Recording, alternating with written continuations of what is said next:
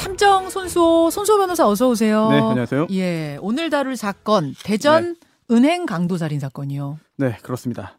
어, 오랫동안 장기 미제 상태로 남아 있다가 그렇죠. 얼마 전에 어, 범인이 잡혔죠. 무려 21년 만에 잡힌 거예요. 그렇습니다. 네, 사건 발생일로부터 무려 7,500일 넘게 예, 흘렀어요. 예. 다행히 이제라도 사건의 전모가 드러나고 있지만 이 사건을 통해서 생각해봐야 할 점이 적지 않습니다. 음, 굉장히 큰 사건이었는데 너무나 네. 오래 지나서 좀 가물가물하실 거예요. 어떤 네. 사건이었습니까? 2001년 12월 21일 네. 오전 10시경이었는데요. 대전 서구 둔산동의 국민은행 지하주차장에 현금 수송 차량이 들어왔습니다. 음. 그런데 검은색 승용차가 그 앞을 가로막고요. 두 명의 남성이 내렸어요. 예. 그중 한 명이 권총을 들고 있었고 내리자마자 천장을 향해 한 발 쐈습니다. 음.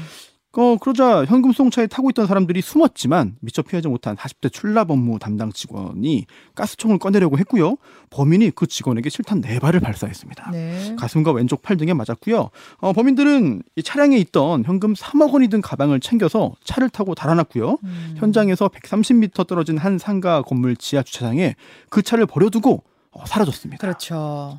네. 그렇죠. 방화를 위해서 자동 점화 장치를 설치해 놨지만 불이 붙지 않아서요. 그 차량이 발견됐어요. 그러니까 대도시 한복판에서 시내 한복판에서 총을 네. 들고 현금 수송차를 습격했기 때문에 굉장히 충격적인 사건이었는데 네. 근데 결과적으로는 이게 강도 살인 사건이 됐잖아요. 네, 총 맞은 직원이 어, 병원으로 옮겨졌지만 곧 숨졌기 때문인데요. 그렇죠. 사실 총기 소유와 사용은 우리나라에서 강력히 규제되고 통제되고 있습니다. 네. 그래서 아니 어떻게 권총을 가지고 은행 강도를 했을까 상당히 좀 의아하고 궁금한데요. 음. 피해자 몸에서 확인된 탄두를 통해서요 경찰이 사용하는 아, 리볼버 권총임을 확인했고요.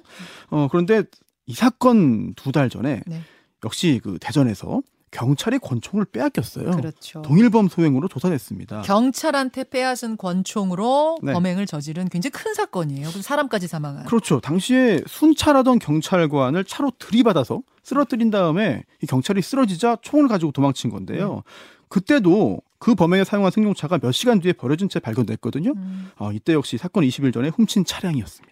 차량 훔치고 총 탈취하고 현금 수송차 덮치고 사람 네. 살인하고 상당히 계획적으로 저지른 일이에요. 네, 하지만 당시에는 지금과 비교해서 뭐 CCTV나 차량용 블랙박스가 훨씬 더 적었기 때문에 사실 뭐 거의 없었던 때로 봐도 무방하기 때문에 맞아요. 어, 이 30대 남성으로 추정된다는 어, 당시 그 현금 수송 직원들의 진술 외에는 뚜렷한 단서가 없었습니다. 음, 어, 하지만 현금 수송 차량의 이동 경로 또는 뭐 이동 시간, 아, 도착 시각 등을 알고 있었다는 점 때문에 은행 내부 사정을 아는 사람의 범행이다. 음. 아니면 적어도 조력자가 있는 거 아니냐 라고 추정을 했지만 아, 큰 도움은 되지 않았습니다. 아니 이렇게 큰 사건인데 어쩌면 그렇게 단서가 부족했죠. 어떻게 진술밖에 없어요. 네. 어, 예, 진술 내용이 있었습니다만 그 중에 이 사건의 진실에 가장 근접했던 게 또 가장 구체적이었던 게 네.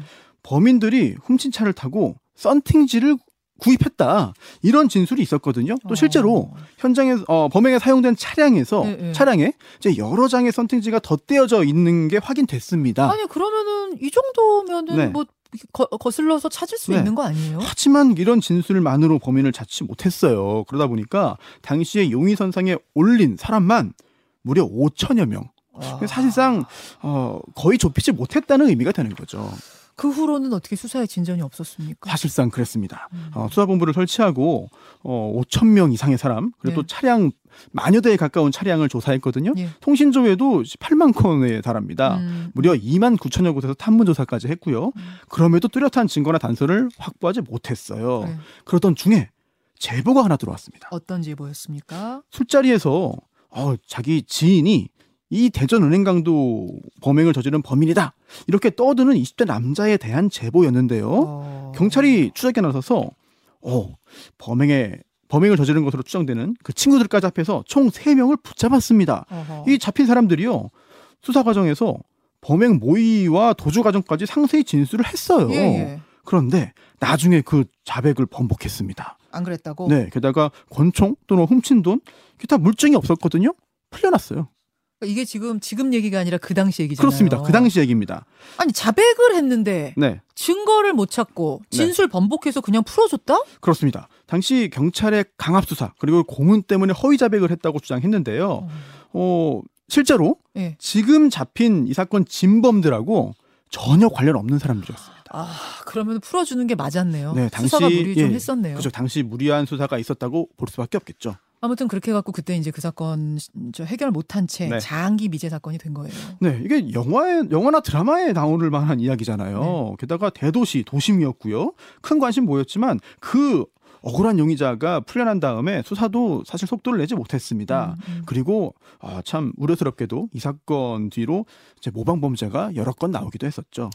자, 그런데 그렇게 잊혀졌던 네. 사건이 20년 만에 범인을 범인이 밝혀졌어요. 그렇습니다. 어떤 일이 있었던 거죠? 어, 사건 발생 10년 만인 2011년에 네. 경찰 미제 사건 수사팀이 이 사건 수사를 재개했습니다. 예. 그리고 아, 범인들이 그 범행 차량에 흘린 것으로 보이는 마스크가 있었고요. 또 손수건이 있었습니다. 잠깐만요. 사건 발생 10년 만에 네. 수사팀이 바뀌었어요. 미제 네. 사건 수사팀. 네. 그리고는 그 당시 차량에 있었던 마스크와 손수건. 그럼 그 지금까지도 마스크와 네. 손수건을 가지고 있었던 그렇죠. 거예요, 경찰이? 그렇습니다. 그래서 그 2011년에도 어, 혹시 여기서 뭔가 단서가 나오지 않을까 주목을 했는데 네. 그럼에도 별다른 성과를 얻지는 못했어요. 그러니까 지문 같은 게 마스크에서 안 나왔던 거예요. 당시 기소로는 안 나왔던 거죠. 아. 그러다가 이제 당시에는 공소시효가 적용됐으니까요. 예. 2016년 공소시효 완성 예정이었는데 어, 당시에 이제 태완이법이 시행됩니다. 그렇죠. 2015년 7월이었죠. 네. 사형에 처할 수 있는 살인죄에는 공소시효 적- 적용되지 않게 된 겁니다. 네. 그러면서 이 사건 공소시효 제약 없이 수사 처벌 가능하게 됐고 음. 참으로 다행히도 2017년에 그 마스크와 손수건을 국가수에 다시 보내서 다시 분석을 이뤄야 합니다. 달라진 건 뭐냐면요, 여러분. 그 사이에 과학기술이 눈부시게 발전해서 못 찾았던 DNA를 찾을 수 있는 정도 기술까지 발전한 거잖아요. 그렇습니다. 10억 분의 1g. 이 정도의 DNA로도 범인을 구분할 수 있을 정도로 기술이 발전한 거고요. 잠깐만요. 1g이 아니라 네네. 10억 분의 1. 10억 분의 1g. 네, 사실 뭐 잘 감이 안 와요. 어. 네, 대단히 적은 어, 수치인데 국가수는 유전자 증폭 기술을 통해서 고유의 유전자 정보를 찾아내는데 성공했습니다. 음, 그래서 바로 범인을 잡은 거예요. 아, 그건 아니죠. 왜냐하면 아 그래서 그 현장에 있었을 것으로 보이는 사람의 DNA를 확인한 것이지만 사실 두 개 이상의 DNA를 대조해야 돼요. 네. 그래야 아 이 사람이 그때 거기 있었구나. 그렇죠. 마스크와 손수건을 사용했구나라고 추정할 수 있는 건데요. 음, 그런데 여기서 또 다시 대단한 일이 생깁니다. 어떤 일이요? 이 사건 범인의 DNA가 네. 2015년 충북의 한 불법 게임장에서 수거한 담배 꽁초에서 채취한 DNA와 일치한다. 이런 사실을 또 확인해낸 거예요. 아니 불법 게임잠 담배 꽁치의 DNA는 왜 채취를 네. 하게 된 거예요? 네, 이거 역시 네.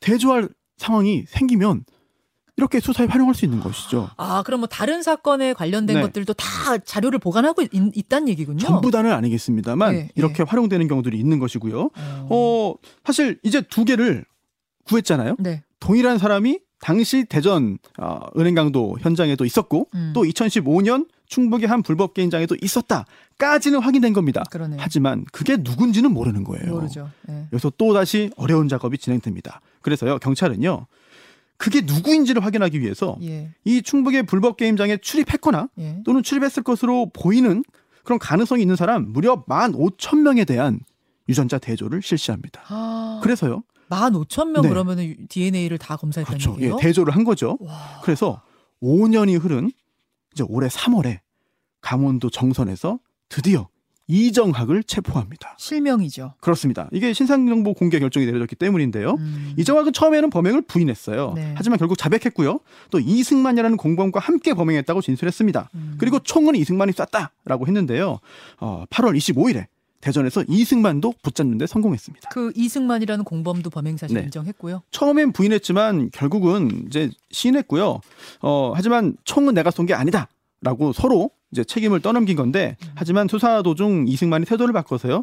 내가 총을 쐈다. 범행 주도했다고 자백했습니다. 음. 어, 당시 차를 어, 차를 차로 치어서 네. 권총을 탈취할 때 내가 운전을 했고 은행 직원에게 총을 쏜 것도 나다. 음. 이정학은 쓰러진 경찰의 권총을 가져오고 현금 가방을 챙겨서 차에 실었다라고 아, 구체적인 상황까지 밝혔습니다. 아, 그럼 이번에는 DNA 네. 말고 다른 물증도 좀 나왔습니까? 사실 권총이 궁금하잖아요. 이 권총을 찾지는 못했습니다만 그러니까 권총 범인은 예. 잡았지만 네네 그 사람들이 가지고 있진 않았어요. 그렇습니다. 음. 권총은요 대전의 한 대학교 인근 야산에 묻어뒀다가 네. 2008년에 다시 꺼내서 망치로 잘게 부순 다음에 여러 차례에 걸쳐서 나눠 버렸대요. 어. 그리고 또 하나 중요한 물증이 돈이겠죠. 예, 예, 현금을 예. 가져왔으니까 그렇죠.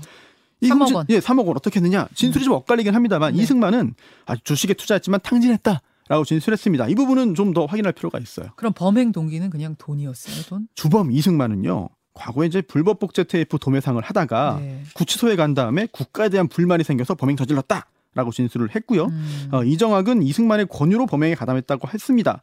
어, 뭐 돈을 노린 범죄라고 보는 게 맞겠죠. 음. 어, 검찰 송치 전에 경찰서 앞에서 이제 피해를 받은 경찰 또 유명을 달리한 피해자에게 죄송하다 깊이 사과 드린다고 너무 뒤늦은 그런 아, 용서를 구했습니다. 지금 뭐 이번 범행 조사하다가 추가 범죄도 뭐 네. 비슷한 수법의 추가 범죄도 드러나고 있는데 저는 네. 궁금한 게 현금 수송차 훔치고 네, 경찰 추적을 피할 수 있는 어떤 특별한 방법이 이들한테 있었던 거예요. 20년 동안이나 그렇게 단서 없이 네. 예? 실마리 없이 이 도로 도망 다닌 것이 그러니까요. 내부 조력자가 있을 것이라고 추정을 한 이유도 그것 때문인데요. 네. 하지만 현재는 그건 아니라고 드러났고 이들이 이렇게 말했어요. 현금 수송 차량 운전 직원의 차량 열쇠를 보고 여러 개를 복제해 놨다가 차를 훔쳤다. 그런데 잘 이- 이해는 안 가요. 아니 열쇠를 봤다고 해서 복제할 수 있나?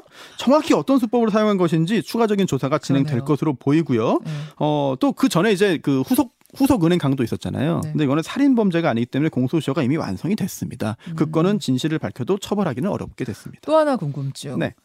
그 지금 이, 이 사람들이 그 수많은 용의 네. 선상에 한번 올랐던 사람이긴 해요. 잡고 보니 어, 그렇지도 않았습니다. 아, 전혀 오르지도 않았던 거예요. 그래요. 그 부분 때문에 아뭐 경찰이 열심히 와. 수사했습니다만 애초에 그 오르 어, 용의선상에도 오르지 않았다는 게 참으로 신기한 일이고요. 음. 불법 게임장에서 DNA 발견되기 전까지 이두 명 다 단 한 번도 용의선상에 오르지 않았습니다. 그래서 아, 그 당시 차량 현장에 남았던 손수건 한 장이 아니었다면 예. 정말 연구미제 될 뻔했고요. 아까 말씀드렸잖아요. 자동 발화 장치 설치했지만 그게 제대로 작동하지 않아서 음. 차가 타지 않았잖아요. 예, 예, 예. 만약에 차에 불이 붙었다면 손수건도 타버렸고 그렇죠. 이 사건 범인 못 잡았을 거예요.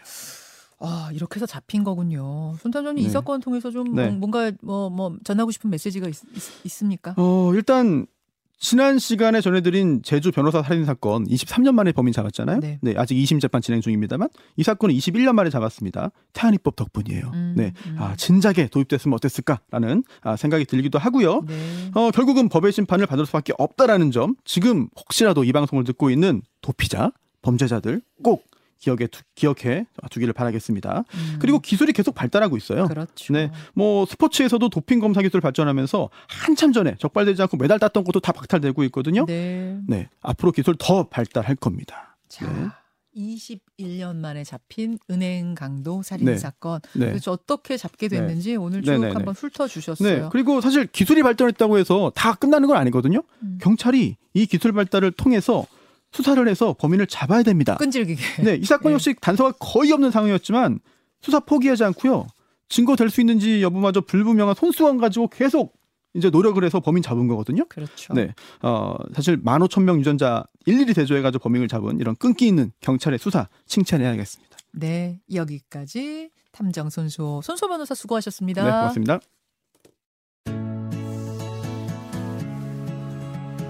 김현정의 뉴스쇼는 시청자 여러분의 참여를 기다립니다. 구독과 좋아요, 댓글 잊지 않으셨죠? 알림 설정을 해두시면 평일 아침 7시 20분 실시간 라이브도 참여하실 수 있습니다.